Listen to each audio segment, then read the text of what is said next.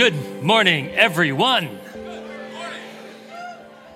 My name is Isaac Jonathan Hovitt. I'm the lead pastor here at this church, and so glad that you have chosen to join us on the second day of April.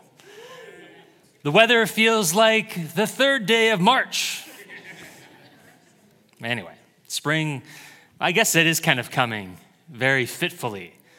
Yeah, I saw hail yesterday that was bigger than most hail that I see here in Oregon. Yeah, anyway, I'm glad that you are here. Well, um, over this week, which is called Holy Week, we began Holy Week this year, uh, Palm Sunday, as every year. We'll join for Good Friday on Friday evening. I hope that you will join us then, and then for our Easter celebration. And this week, on, or this year on Holy Week, we are going to be focusing on the, the use of parody and irony within the Holy Week stories. And so you can see what I've titled these.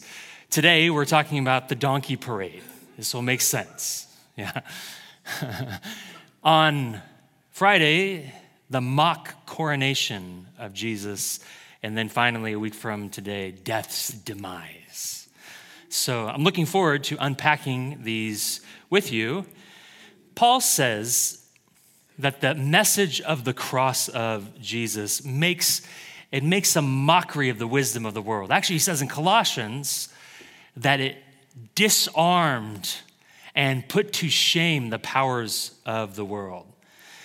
And in doing so, the passion of Jesus, that is his, his final week, reveals the falseness that the world operates by outside of dedication to him, who is the only true king.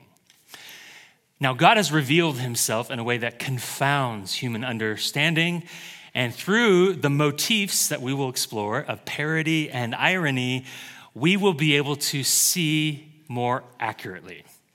Um, in a few moments, you'll have a chance to participate with the conversation um, today. So if you have your phone with you, this number that's on the screen is the number that you will text with some responses to some prompts that I will give you. Um, that number will come back up. So don't feel afraid that you've missed it now that it disappears. All right. For the eighth time today, would you stand? You are going to read the bold words as we read the scripture, and I will read the references and the words that are not bold. 1 Corinthians 1, several verses in 1 Corinthians 1. Okay. For the word of the cross is foolishness to those who are perishing, but to us who are being saved, it is the power of God. For it is written, I will destroy the wisdom of the wise and the understanding of those who have understanding I will confound. But we preach, no, no, no, go back. but we preach Christ crucified, to Jews a stumbling block, to Gentiles foolishness. For the foolishness of God is wiser than mankind, and the weakness of God is stronger. okay? But God has.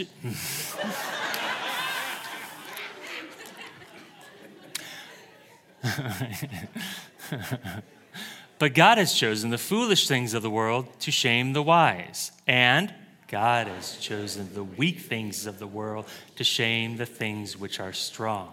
And the insignificant things of the world and the despised God has chosen the things that are not, so that he may nullify the things that are.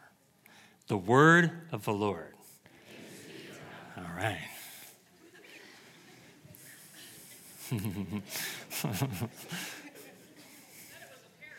That's right. this all fits with the motif yeah, that we are exploring. And quite honestly, we don't give our tech team enough credit all the time for all the, no, I'm honest, for all the work they do. And nearly never make mistakes, which makes it obvious when they do.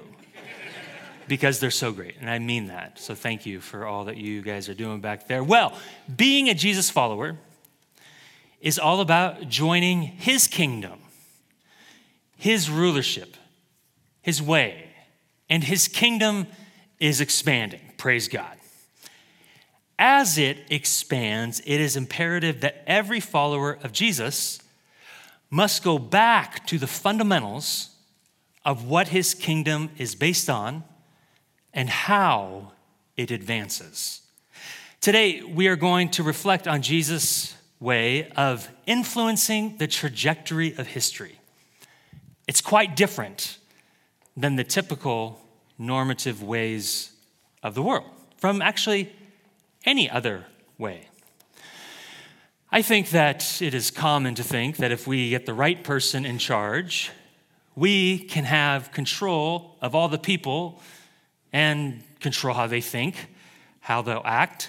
and I know I've fallen into this trap too. We think that the world really operates according to control. I felt called into leadership positions for most of my life. And when I was 24 years old, I was hired by a school district to coach eighth grade boys basketball. And now that I was in charge, I was going to lead the troops to victory. I was as demanding as Gene Hackman in Hoosiers is. I was as passionate as a fiery preacher, and I had a creative offensive mind. I thought that I could muster my team to victory. Those, those 13 year old boys had never heard a pregame speech like the ones I gave them. yes, I had position. Yes, I had influence, but I couldn't control 13 year olds playing basketball. Control. Politics are heating up again, aren't they? Aren't they just always? Yeah. I know. Ah, ah, ah. I only bring them up because the account of the triumphal entry we are focusing on today is so profoundly politically subversive. It challenges every political orientation ever. We will discover today that the triumphal entry was a parody. So, what's a parody? Parody is an imitation of the style of a particular writer, artist, or genre with deliberate exaggeration for comic effect. We will discover today the parody actually help us, helps us to see things as they are. In a way, in exaggeration, clarity about what is real is brought to our attention. So, I'm going to show you a parody of a political ad. And we're all going to laugh because we will see the truth in it. There's a connection between humor and humility. now, I really hope that nobody's offended by this. And if you are, you might believe too strongly in the political system that we find ourselves in. So, this video is called Every Political Ad Ever. Take a look.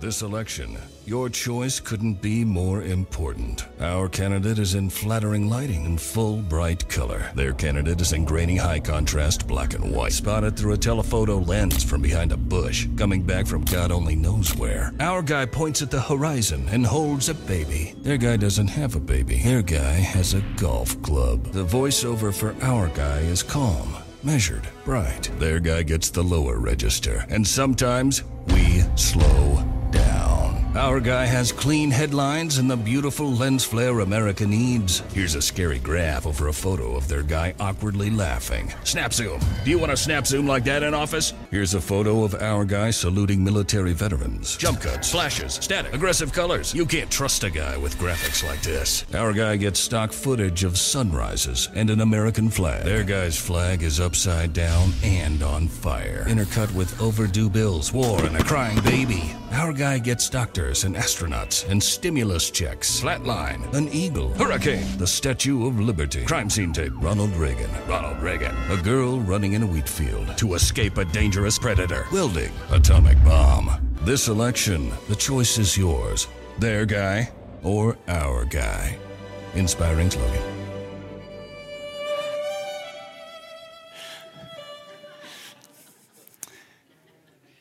We laugh because it confronts us of what we might be drawn into.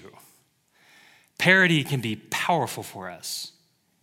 In many ways, what we will talk through today, the triumphal entry of Jesus into Jerusalem, was a parody of the kinds of parades and spectacles that are even seen in our political campaigns today. Jesus' entry, it mocked the grand processions of military might and reminds us of what is eternally true that the kingdom of God is rooted in humility, sacrifice, and service rather than power and control.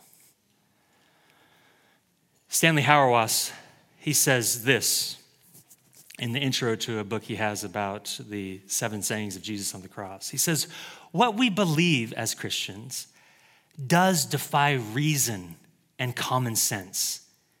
But yet, I believe what Christians believe is the most reasonable and common sense account we can have of the way things are.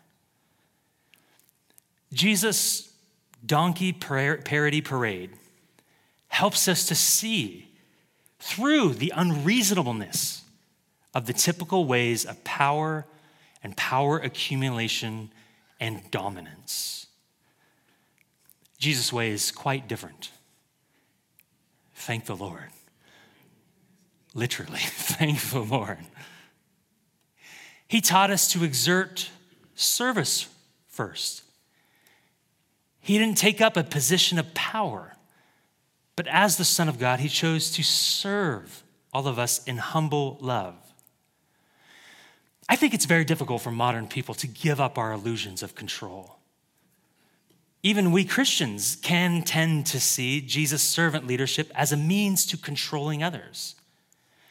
We might say words like influence, but what we really mean is to dictate the course of other people's lives. Each year, at this time during Holy Week, we reflect on these profound scenes and we don't just remember that Jesus saved the world, but we remember how.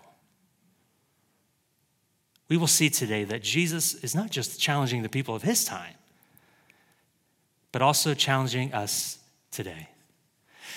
We live in a world where power and control are often seen as the ultimate goals, but Jesus' message is one of humility and service to others. He invites us, I think he's inviting us to let go of our desire for control and to instead embrace a different kind of leadership, one that is marked by sacrificial love and service. So, as we begin Holy Week, we look at this triumphal entry of Jesus into Jerusalem, which at first glance might look like a celebratory and joyous parade. And it was, in a way. However, as we look closer, we might discover the symbolism and imagery of this event are provocative and subversive. The crowds who welcomed Jesus in the city, they lay down their cloaks and their palm branches, symbols of submission and loyalty to a king or a conqueror. But instead of riding in on a powerful war horse, as a typical king or conqueror would do with his conquered behind him, Jesus rode into the city on a humble donkey, embodying a message of peace and servanthood rather than domination or power. This paradoxical imagery challenges our conceptions and understanding of power and authority. Jesus, as the King of Kings, didn't assert power over others, but instead, Instead, he chose to humbly sacrifice himself for the sake of others. And this reveals to us the nature and character of God, who values humility, sacrifice, and love above all else. And so, as we reflect on the triumphal entry, let us allow this to confront us with the power of humility.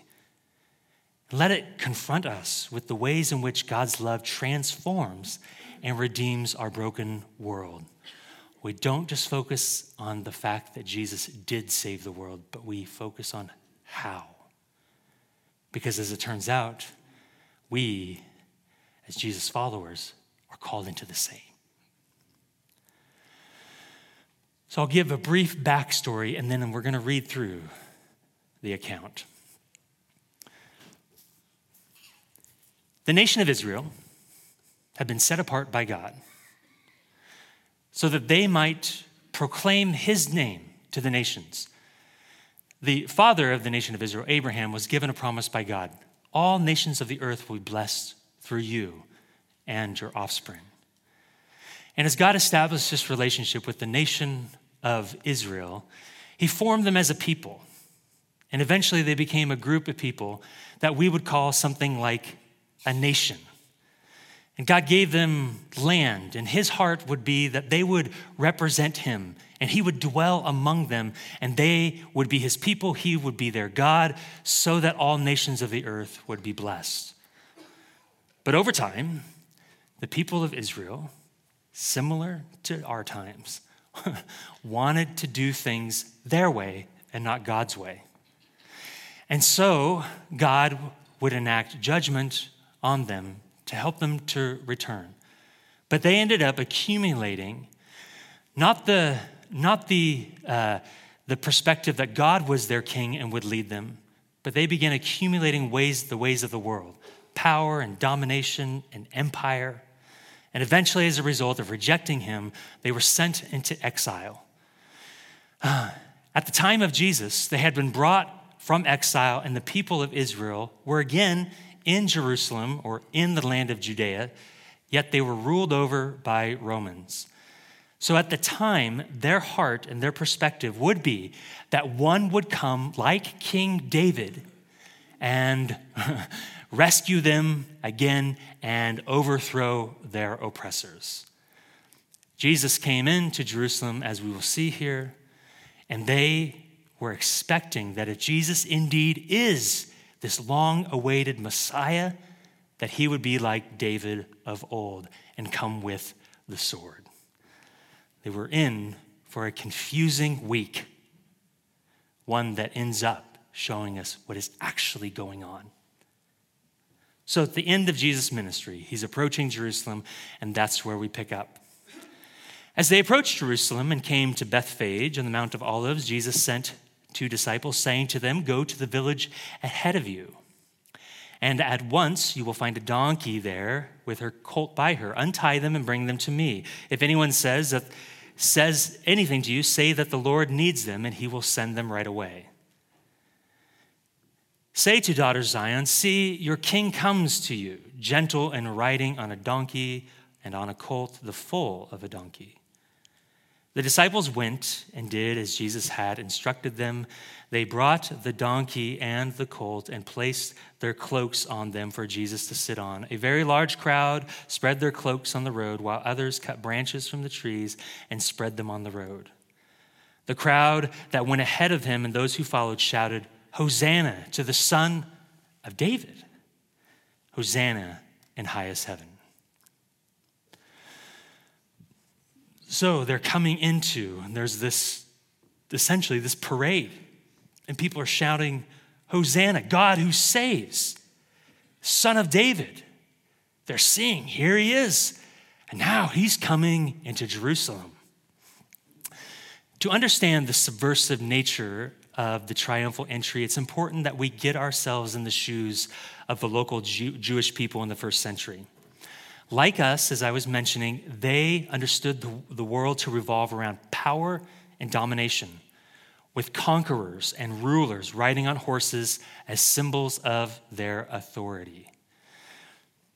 In Jesus' time, the city of Jerusalem was under Roman occupation. And the Jewish people were eagerly anticipating the arrival of the Messiah who would liberate them.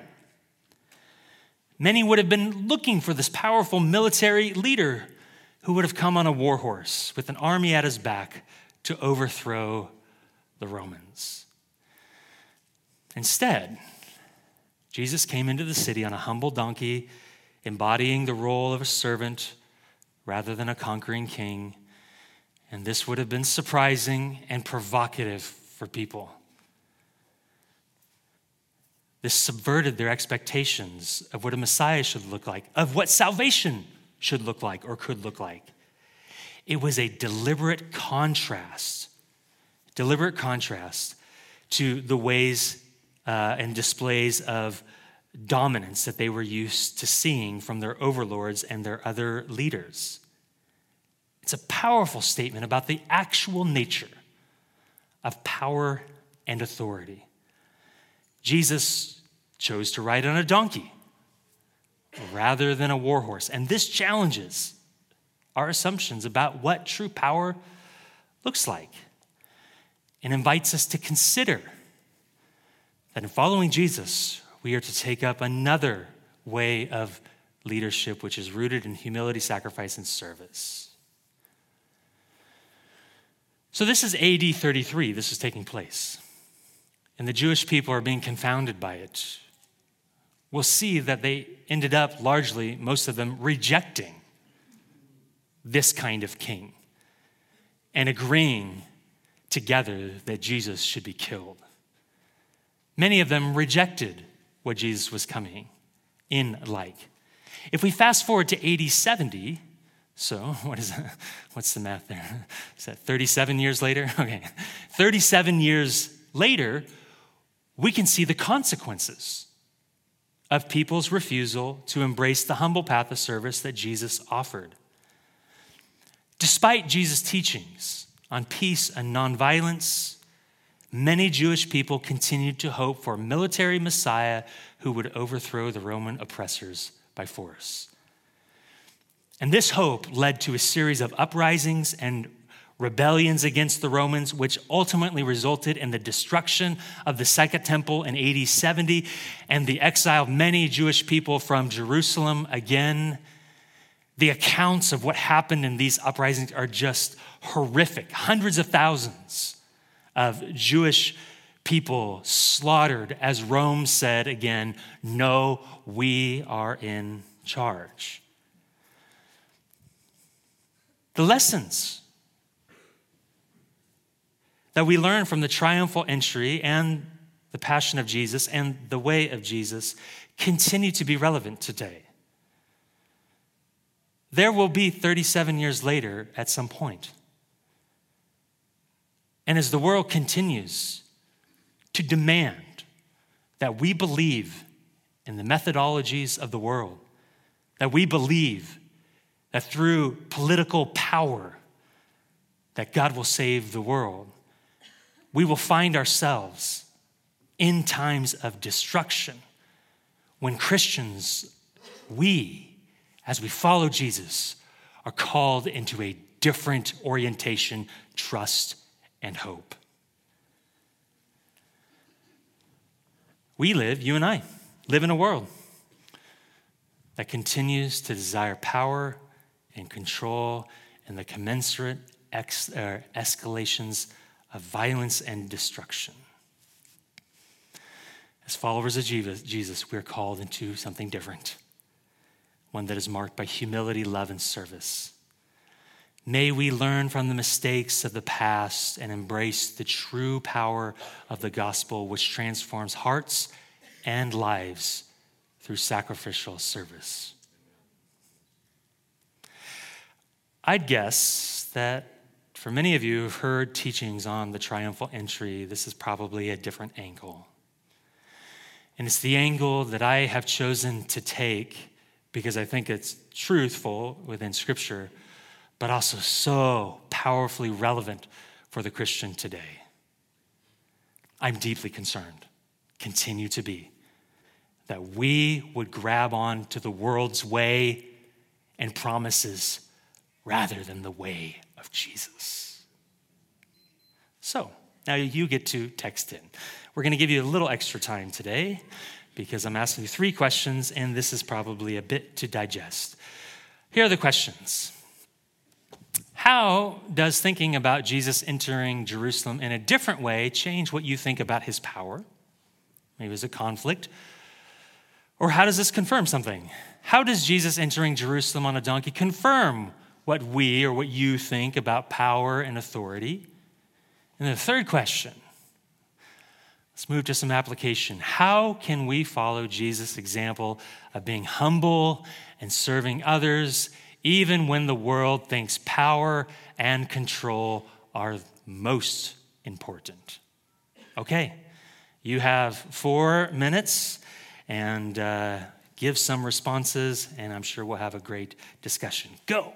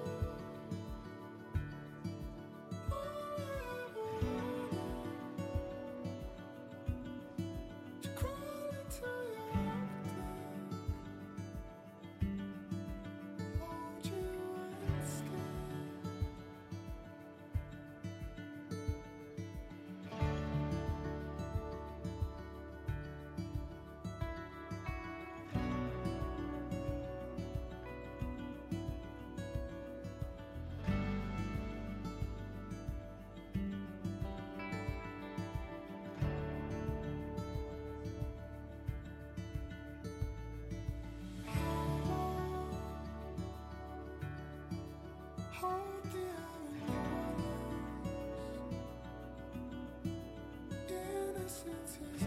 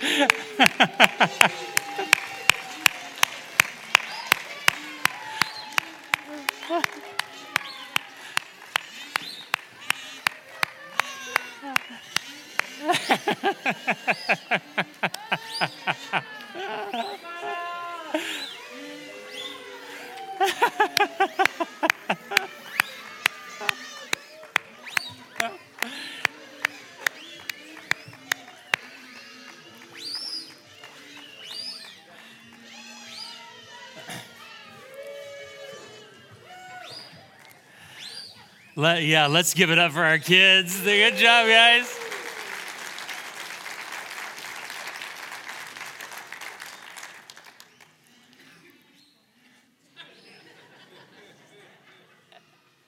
How many of you are a little unsettled that we use kazoos and whirly whistle things? Yeah, good. I'm glad. I think there might be, there, I felt the tension. I was like, wait, this is Holy Week. What a relief it is to not have to believe in the power processions of this world. Ah, okay. All right. Praise God. You guys gave a lot of good feedback, and I'm going to um, go through uh, some as we draw to a close this morning. So, a couple of conflict. First of all, people, somebody said, they had this question How can we be humble to those that defile Jesus, destroy Bibles, and speak against Jesus and our beliefs? How can us youth stay strong in faith when all the world today is anti Jesus? It's a good question. Um, and I might come back to that.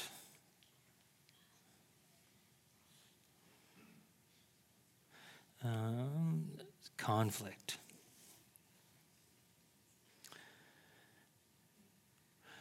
Jesus was turned away with more power than others understand when it comes to connecting generations, doesn't the Bible prove that even the youngest and weakest people can br- bring the most influential ideas? Why is that overlooked?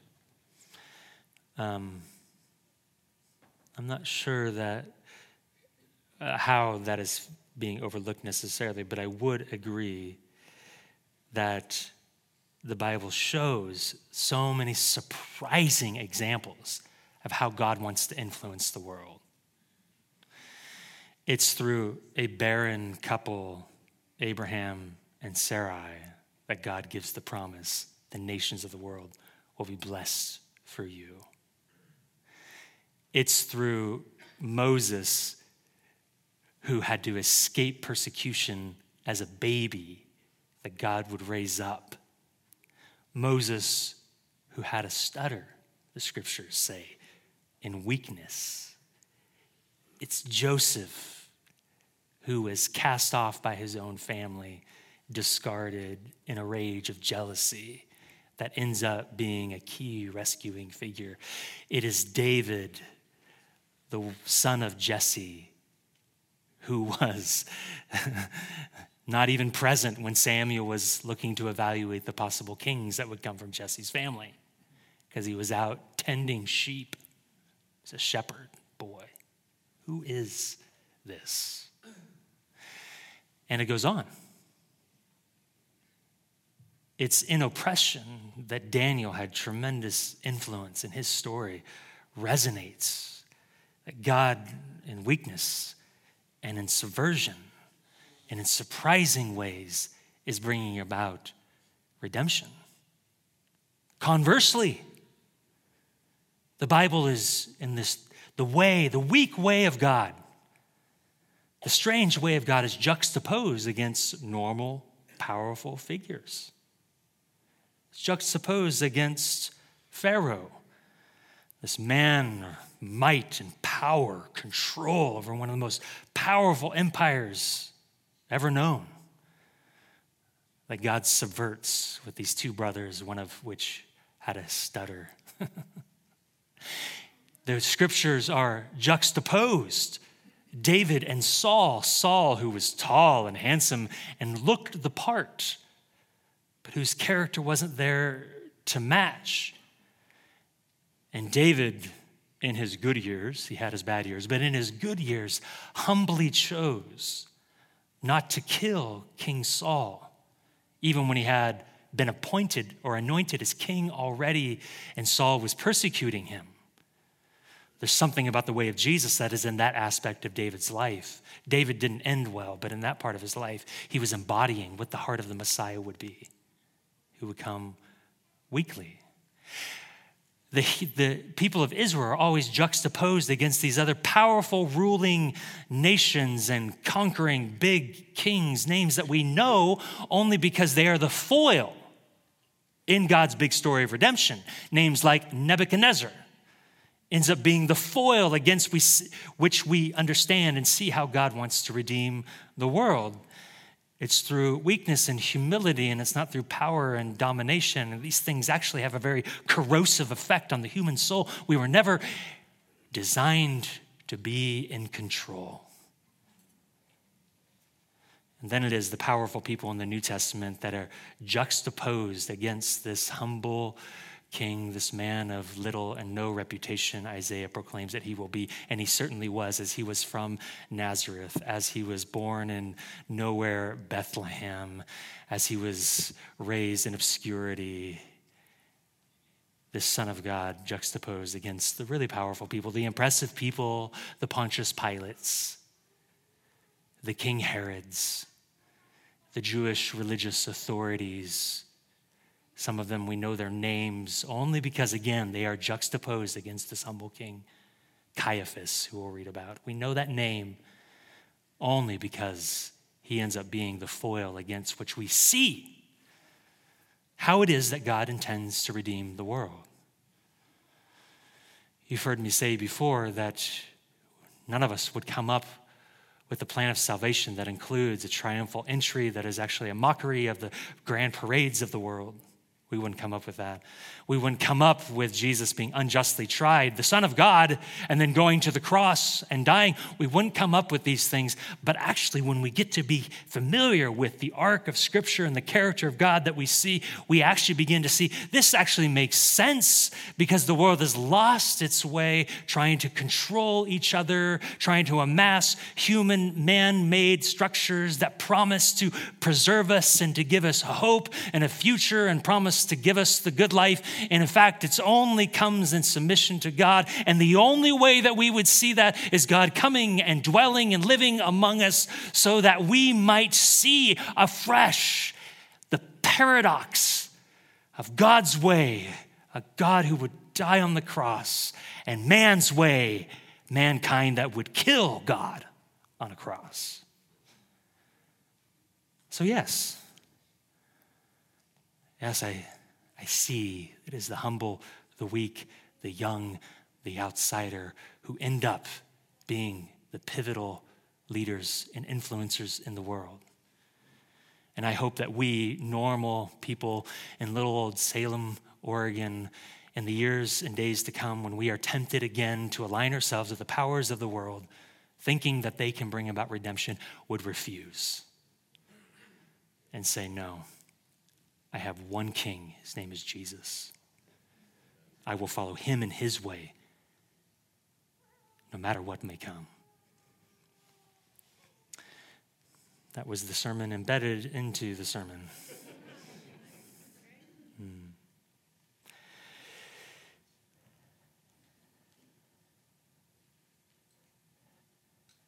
There's some applications here that I think are good to kind of wrap this apply. Keep our eyes on Jesus, stay humble, peaceful, loving, kind hearted. Asking Him for help if we start getting pulled into the worldview. Somebody else need help every once in a while? You know what the scriptures say? Ask God for wisdom and He will grant it. Reach out to Him when you feel you're getting tied up in all that drama.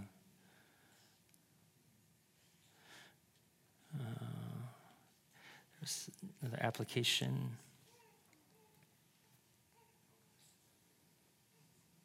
Oh, okay, this is powerful, and I want to hear more about this story. Apply. Years ago, during the Civil War in Guatemala, which is a 30 year conflict that led to 256,000 indigenous people slaughtered at the hands of the government and the rebels. Years ago, our missionary friends were met in the middle of the night with a gun at his head. The first words out of our friend's mouth were, How may I serve you? It disarmed the power of those seeking their destruction. It disarmed the power. Paul says in Colossians, talking about the cross of Jesus Christ, and having disarmed the powers and authorities, he made a public spectacle of them, triumphing over them by the cross. The death and the resurrection of Jesus defeated all those powers which seemed to be in charge and gave us a hope that we do not have to believe in the power system of the world because Jesus disarmed them. He defeated them. Death thought it was victorious. The enemy perhaps thought he had won, but in fact, he was duped by the living God who came to die so that all the powers of the world could be disarmed. And the reality is, we can live into that as Christians. And this story here, this small account from someone in our church, gives a real time or a real example of how profound that can be.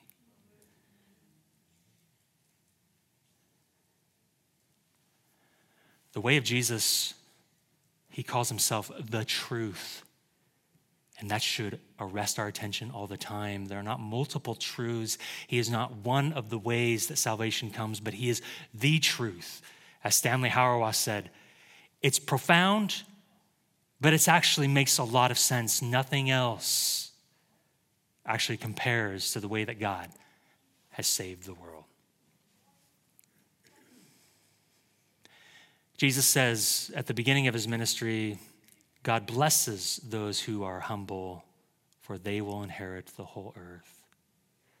At the end of his ministry, right before this account in Matthew 19, Jesus says, But many who are the greatest now will be least important then, and those who seem important or seem least important now will be the greatest then. Towards the end of his ministry, Jesus said, But among you it will be different. Whoever wants to be a leader among you must be your servant, and whoever wants to be first among you must be the slave of everyone else. For even the Son of Man, referring to himself, came not to be served, but to serve others and give his life as a ransom for many. When I proclaim this gospel to you, I have firm conviction that there is no other name under heaven in which mankind can be saved. And I'm also, also firmly convinced that you and I are uh, inundated, inundated with all sorts of false gospels and promises and hopes.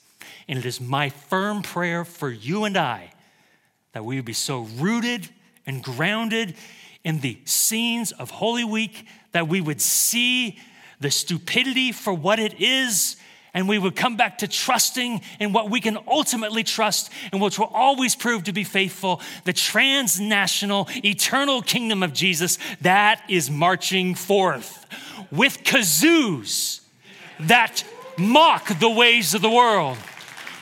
With whirligigs that say you've been duped and this is what is true. Do I have a witness in here?